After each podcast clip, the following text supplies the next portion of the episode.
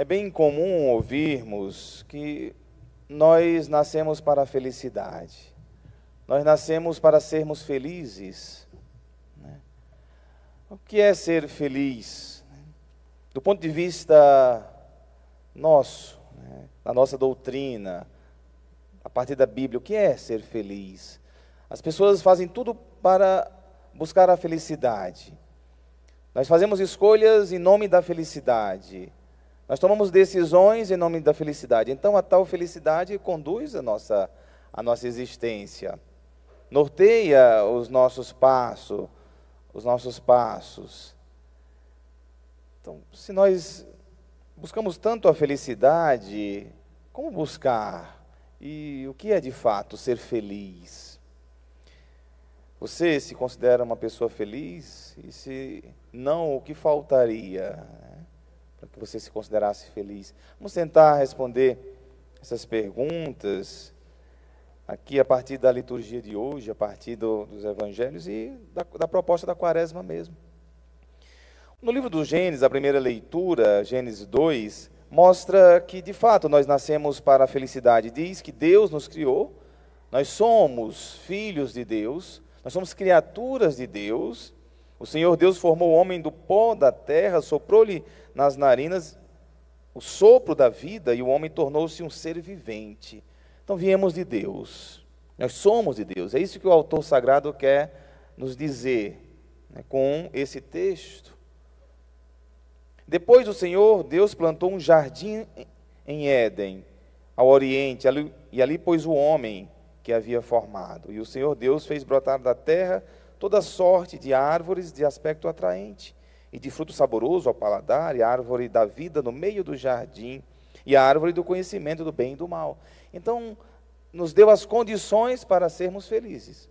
Deus deu as condições, as possibilidades. O jardim aqui é o lugar das possibilidades, é o lugar onde tudo dá, onde existe meios para garantir o sustento, para garantir a felicidade. Então, a primeira coisa, viemos de Deus, e este mundo que nós estamos, ele tem todas as possibilidades para sermos felizes.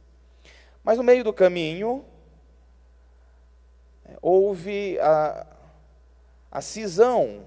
O homem, por meio da, da busca por algo mais, ou de saber mais do que Deus, ou num processo de egoísmo, ele cedeu à tentação, que aqui está representado pela serpente, né? que Deus também, no meio desse jardim, colocou o livre-arbítrio, a árvore da vida e a árvore do bem e do mal, esta árvore não se podia provar do fruto.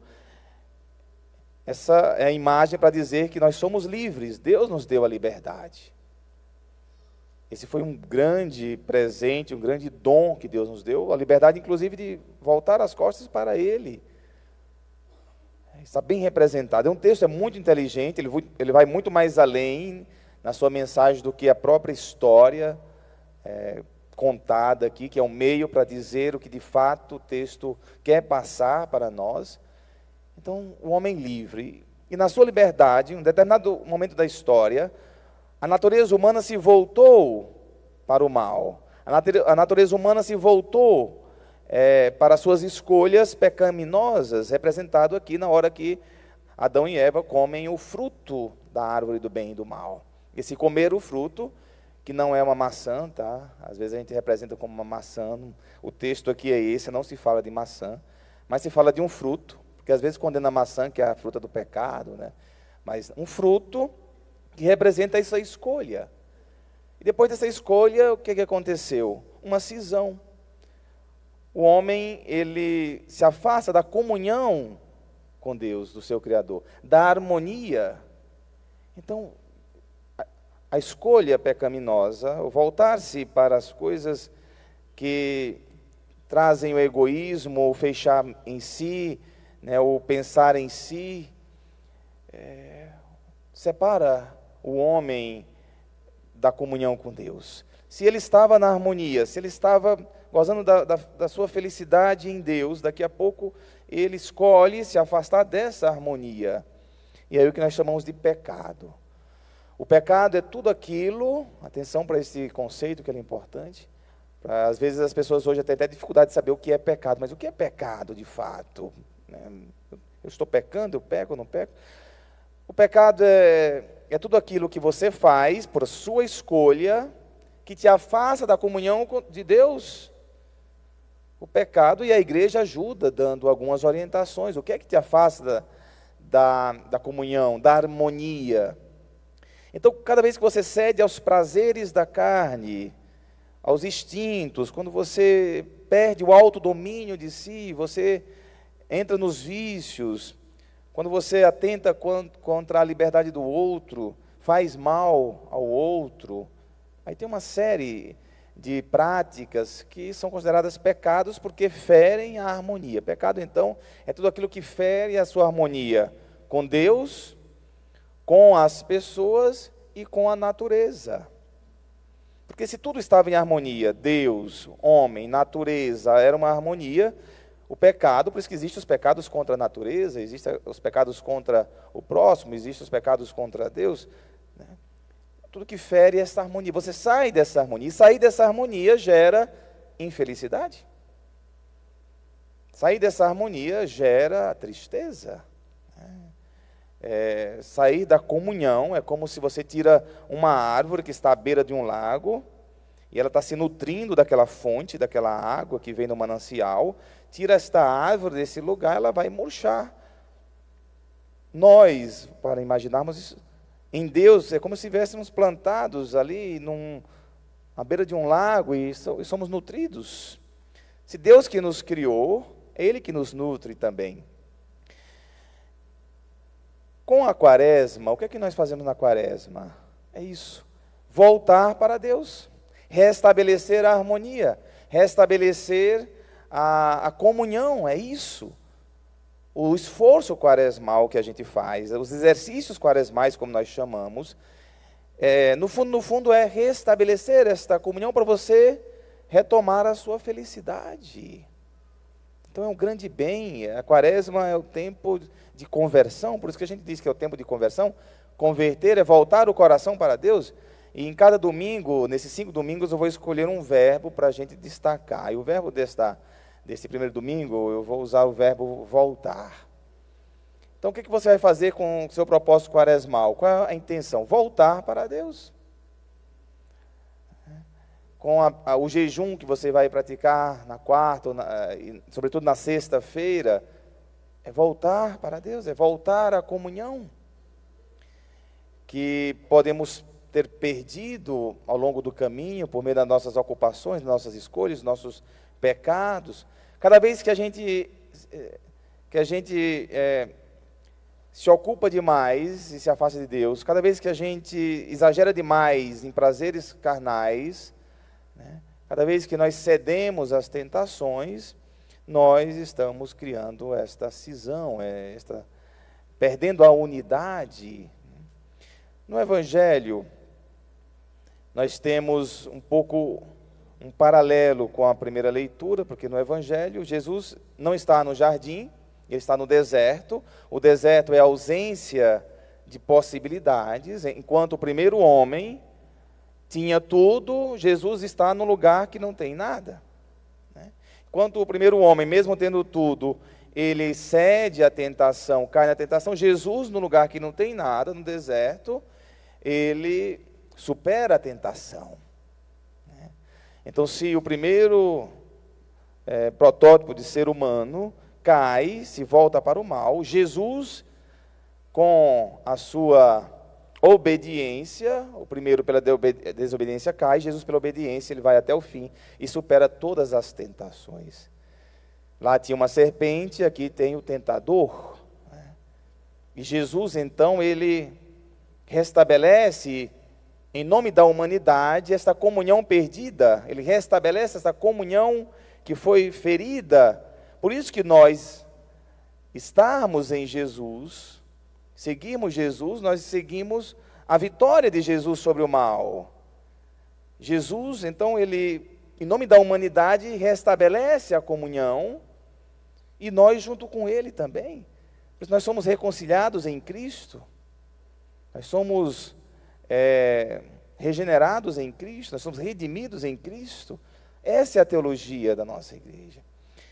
Então, quando você vive a comunhão, você vive a felicidade, você encontra o sentido da vida. O sentido último da vida é estar em Deus. O sentido último da vida é viver em Deus. E aí, quando nós temos esse sentido último em Deus, nós podemos estabelecer qual é o sentido neste mundo. Aí vem outras perguntas. O que você veio fazer aqui, neste mundo? Qual é a sua missão aqui? Primeiro é saber que o nosso sentido último é Deus, porque Ele é nosso Criador, dele viemos. E neste mundo nós também temos uma missão, isso faz parte também da felicidade, de sermos felizes. Né? Aí quando você começa a responder essas perguntas, você começa a entender o que de fato é felicidade. E aí alcançar a plenitude de Deus entre nós, isto é felicidade. Felicidade é quando você tem claro esta comunhão com Deus, felicidade é quando você tem claro o sentido último, quando você sabe o que você veio fazer e o que tem que fazer neste mundo, deixá-lo melhor, ser uma pessoa melhor. Outra finalidade da quaresma é sermos pessoas melhores. É transformarmos certas atitudes, certas coisas nossas que faz mal a nós mesmos e faz mal às outras pessoas.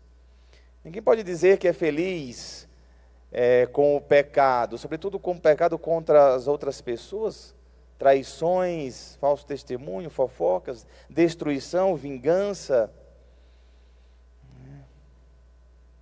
Ninguém pode se sentir feliz. Ou quando a gente entra é, de cheio, dando vazão aos, aos pecados da carne, aos vícios, tudo isso vai nos empobrecendo como pessoa. E aí, quando você sente essa felicidade, eu gosto de usar essa imagem é, quando você sente que é feliz, quando eu sou feliz né, em Deus, na minha vida, mesmo quando você está triste, você ainda pode dizer que é feliz, porque essa felicidade foi alcançada aqui dentro. Você pode ter momentos tristes. Né? Eu, quando tenho momentos tristes, eu reconheço, estou triste agora, mas sei que sou, que sou feliz. Mas tenho a compreensão que sou feliz. Eu sou feliz, a minha vida é de felicidade, mas agora estou triste. Mas agora estou passando por um momento de tristeza. Aquilo que foi dito me feriu, eu fiquei triste por isso. Né? Mas você é sempre regenerado graças ao que você já tem dentro de si. Eu fico preocupado às vezes quando as pessoas transferem a felicidade para fora. Quando que para ser feliz tem que encontrar o príncipe encantado, aí se idealiza um príncipe encantado, então você não é feliz, vai ser feliz só se tiver um príncipe encantado. Eu digo para as pessoas, atenção, seja feliz primeiro, depois busque o príncipe encantado. Senão você vai fazer infeliz a vida dele e a sua. Tá? Então cada pessoa é responsável pela sua felicidade em Deus. Você é feliz, você alcança a felicidade, e aí sim você vai fazer outra pessoa feliz e vai ser feliz também. Agora, se você transfere a sua felicidade para o príncipe ou a princesa encantada, né? Estou usando o príncipe aqui porque a gente fala, ou a princesa encantada, você está transferindo uma responsabilidade muito grande para a pessoa da sua vida. Você está transferindo uma pessoa muito grande, uma responsabilidade muito grande para outra pessoa. E essa responsabilidade é sua com Deus. Ou às vezes as pessoas que para serem felizes têm que têm que ter? Eu vou ser feliz se eu comprar um, um carro tal, minha felicidade depende da compra desse carro.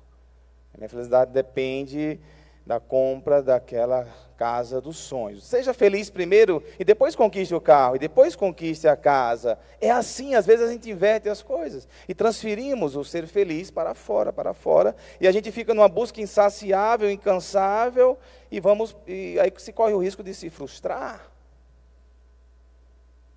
Isso, gente, é tão fundamental para a vida tão fundamental para a existência. Se todos nós entendêssemos isso, seria tudo muito mais simples, é tudo muito mais, é, teríamos muito mais pessoas felizes. E temos sim, graças à, à experiência de cada um. Nós temos muitas pessoas que já alcançaram, que já alcançaram este, esta compreensão da vida. Então aproveite a quaresma, é tempo de você e Deus, tempo de transformação, tempo de voltar o mundo vai nos puxando e nós vamos voltando para aquele que nos criou. Queremos restabelecer o jardim. Queremos voltar estar no jardim. Não é viver no mundo é, encantado de Alice, país né, da, das maravilhas. Não é, não é bem isso. É você restabelecer dentro de você o jardim, que aí passa a te dar uma visão mais otimista, mais, mais otimista da vida. Atenção, qual é o, o, conceito de felicidade que tem dentro de você e qual é o conceito é, de, de vida feliz que está dentro de você. Restabeleça o jardim. Talvez uma insatisfação que você tenha dentro de você é o jardim que não está refeito dentro. Talvez aquela insatisfação que faça você ver as coisas cinzas, que faz você ver as coisas é, de uma só tonalidade apenas. Talvez esse jardim precisa ser, ser refeito. Então, quaresma é refazer o jardim. E diz aqui a palavra que eu gosto muito desse versículo. Então o diabo o deixou. Quando a gente alcança esse, essa superação das tentações, quando a gente refaz o jardim, o diabo nos deixa. Ele nos deixa. O diabo o deixou. É um versículo, um detalhe que está aqui no finalzinho, mas faz toda a diferença. Pratique os exercícios quaresmais. Busque textos bíblicos. Reze um pouco mais nesta quaresma. Restabeleça esta relação com Deus harmoniosa, de comunhão, de unidade, enfim, volte para Deus. Louvado seja o nosso Senhor Jesus Cristo.